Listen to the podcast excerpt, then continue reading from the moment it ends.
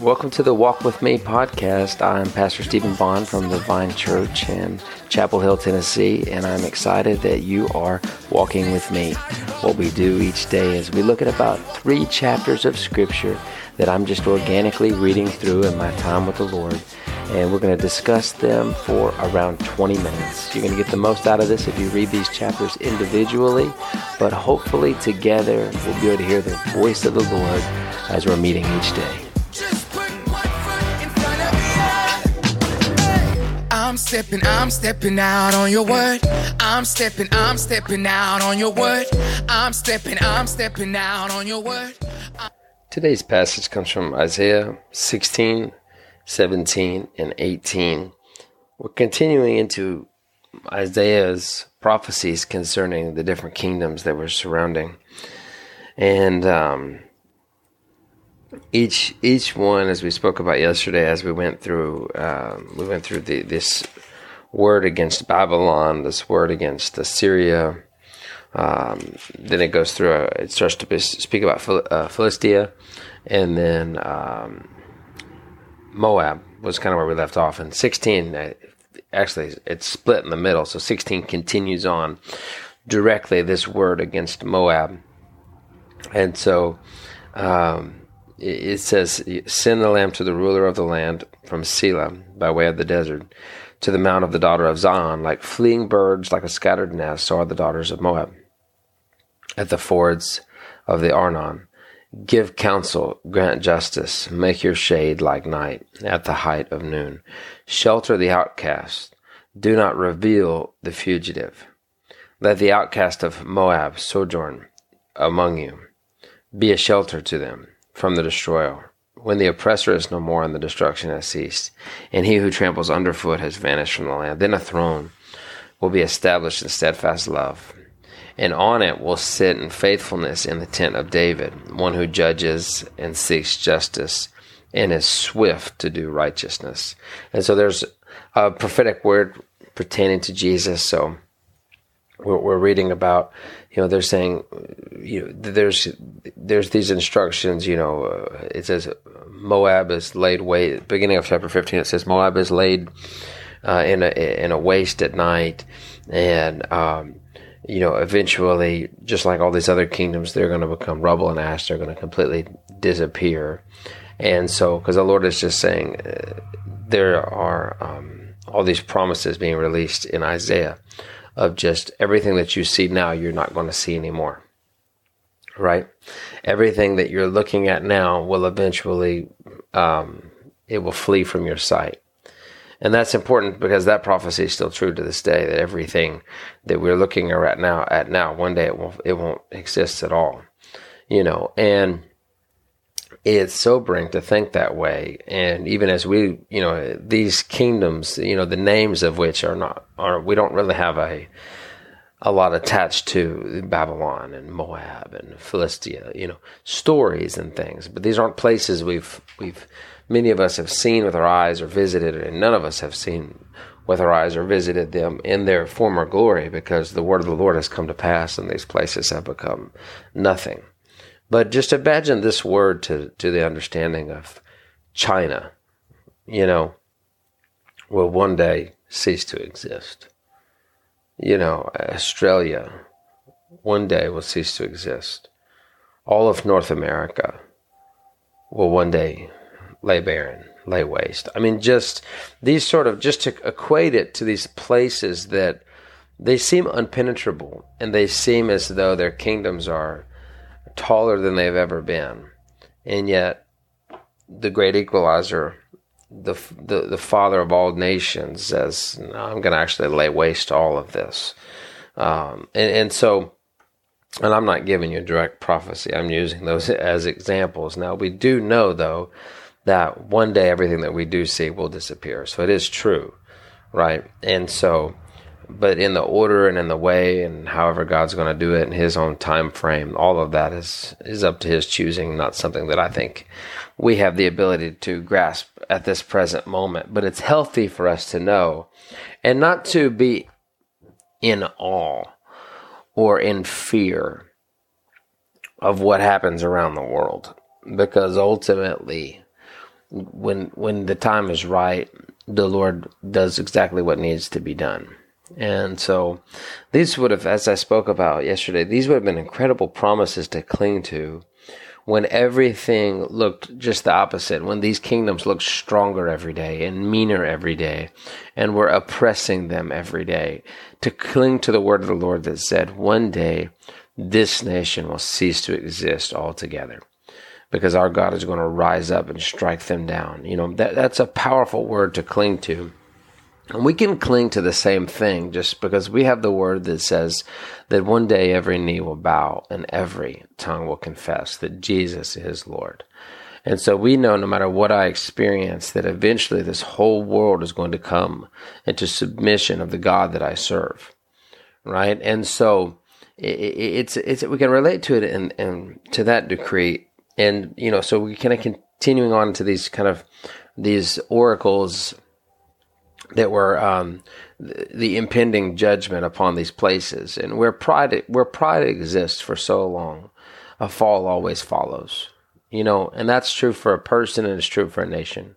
Where pride exists for so long, you know, a fall eventually follows. You know, and it's and it's wild how that works because you know pride is the arrogance of heart that says I know I know better than anyone else. You know, and it's and it's and it's wild, you know, even in our country, you know, pride is is actually somehow got itself yoked to the you know homosexual, transgender, you know, uh, sinful lifestyle, and and they found a word that they that they attach themselves to, and the word is pride, which which is just horrendously ironic because it's it's that it's that very heart that is they're accurately describing themselves in is saying we have pride. And what that means is that their hearts are so hardened that they think that they know what is right more so than God knows what is right for them or that anyone else knows what is right for them but that they have the ability which no man has to be their own barometer of what is just. We don't have that ability if we're left to our own minds to discover what's good from what's evil, we can justify just about any sort of any sort of thing left to our own wickedness, pedophilia or adultery or theft. Well, I'm taking from people that have more. You know, you can just about, you know, well, I just cheated on my wife because she never showed me attention. You know, well, I was just with this child and they were consenting. You know, I mean, you, you can just, you can, left to your own devices, you can judge anything. That's why we're not to have pride or to have humility. Humility is to submit myself to one who is greater than I am because he knows more than I do. And I, I, I surrender my right to question what's right from what's wrong. I just obey what is right from what's wrong. You know, and so I just say that to say where, where pride is celebrated, kingdoms always fall. And I'm not a I'm not a world traveler enough to know in comparison, our country's celebration of pride compared to other places. But it, it seems to me as though we're the front runners in the celebration of of this posture of heart. I don't just mean in the sense of sexual immorality. I mean just this posture of heart of I know what's right.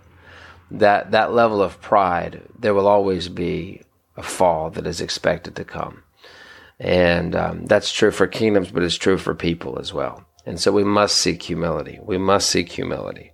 And, um, and so all of these kingdoms were very prideful and they were all growing, growing, growing until eventually they ceased to exist altogether. And so in the midst of all, all of this, we have a promise in chapter 16 where it says that there will be a throne established in steadfast love, and on it will sit in faithfulness in the tent of David, one who judges and seeks justice and is swift to do righteousness. And that's Jesus. And so at the end of all of this, we're saying we will have a righteous judge one day who will judge over every kingdom, and his name is Jesus. And um, uh, then it goes on to say, um, um, at the end of 16, it says, And when Moab presents himself, when he wearies himself on the high place, when he comes to his sanctuary to pray, he will not prevail. This is the word that the Lord spoken concerning Moab in the past, but now the Lord has spoken, saying, And three years, like the years of a hired worker, the glory of Moab will be brought into contempt, in spite of all his great multitude, and those who remain will be very feeble, very few and feeble.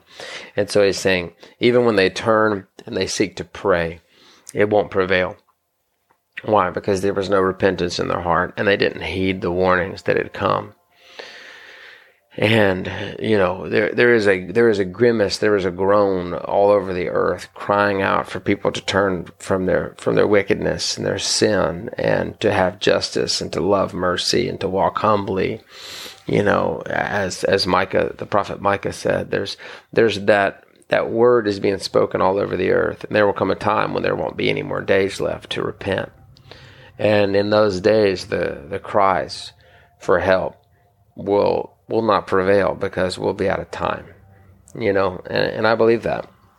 You know, and um, but as long as you have breath in your lungs, right, and the days are are still, you know, sun and moon as they are presently, then there's still chance to repent and turn away from from you know thinking that you know what's best for your life and submitting to God and what he and he what he knows is best for your life. And so um, in chapter 17, it begins to talk about uh, it's a different prophecy con- concerning Damascus, and then in chapter 18, it's a it's a prophecy concerning Cush, and so and then even it goes into 19, which we won't get into today, but it goes into prophecy concerning Egypt, and I don't want to take time to necessarily break down each of them. Um, I want to hit a couple of key points that I think are relatable to um, patterns that that always lead into um, falls from glory, and so um, it says in verse seven of seventeen, "In that day, man will look to his Maker, and his eyes will look on the Holy One of Israel." He will not look to the altars, the work of his hands, and he will not look on what his own fingers have made. You know, and that's just a powerful thing because our eyes stay fixated on the things of this world. But in times of humbling, we only look to God and we no longer, you know, look, you know, when people go through deep, deep distress, all the things that we've given our lives to and all the things that we've given our attention and our focus to are strangely dim. And the only thing worth glaring at is, is our maker. And verse 10 says, For you have forgotten the God of your salvation, and not remembered the rock of your refuge. And, you know, there's just, that's probably the, the greatest thing that you see take place in a person's heart. Uh, not greatest as in best, greatest as in most prevalent thing that you see happen in someone's heart, and that is forgetfulness of God. Um, God is everywhere, yet He seems to be the first thing that we forget.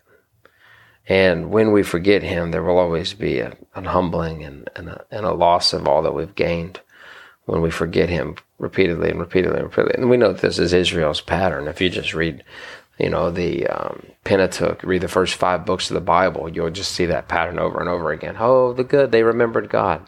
Oh, they forgot God.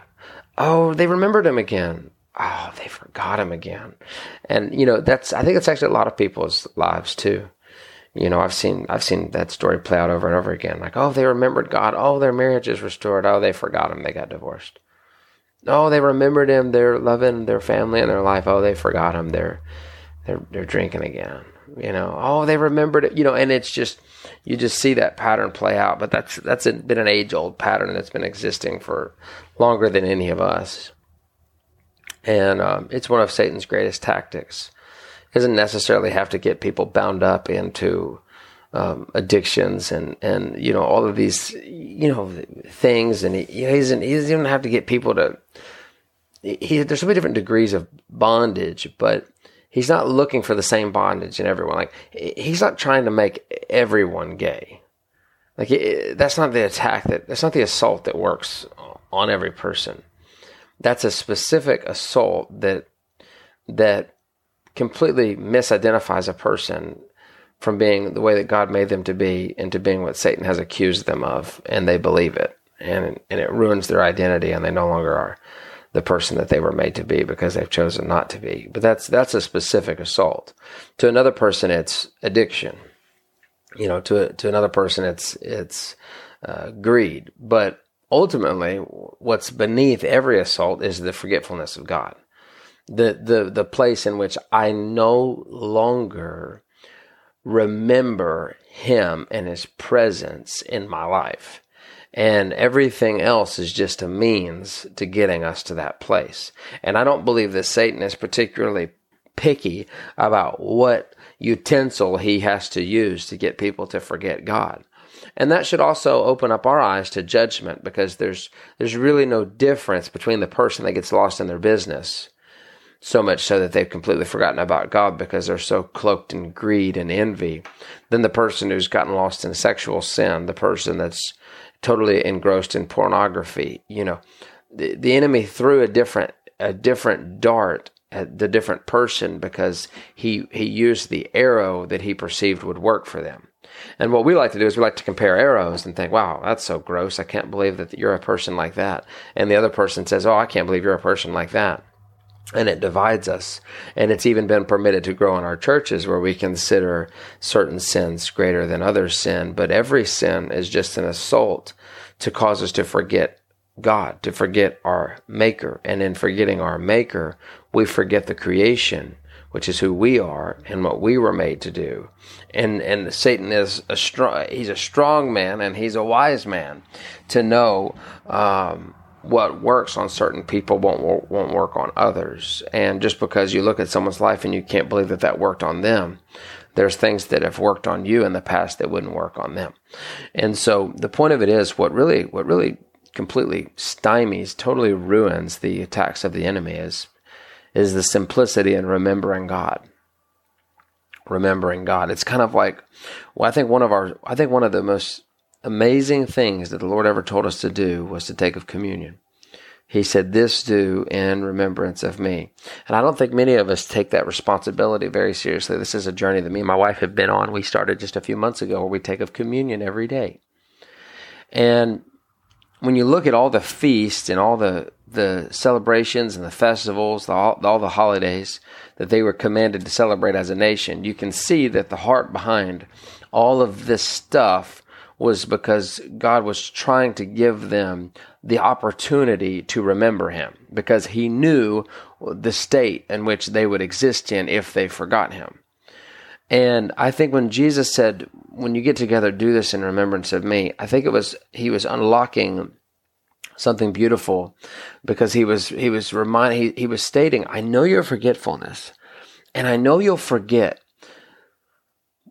when I said, it's it is finished. I know you'll forget that. I know you'll forget that sin is finished. I know you'll forget that the death, that the, the grave has been robbed. I know you'll forget that. I know you forget that the, the veil's been torn and the Spirit of God has been released upon all the earth. I know you'll forget that love and joy and peace and patience and kindness, goodness, gentleness, faithfulness, and self control have been released and are yours for the taking. But when you take of the bread and when you take of the cup and you squeeze your eyes together and you call forth to your very soul to remember what I have paid for, it'll all come rushing back to you again.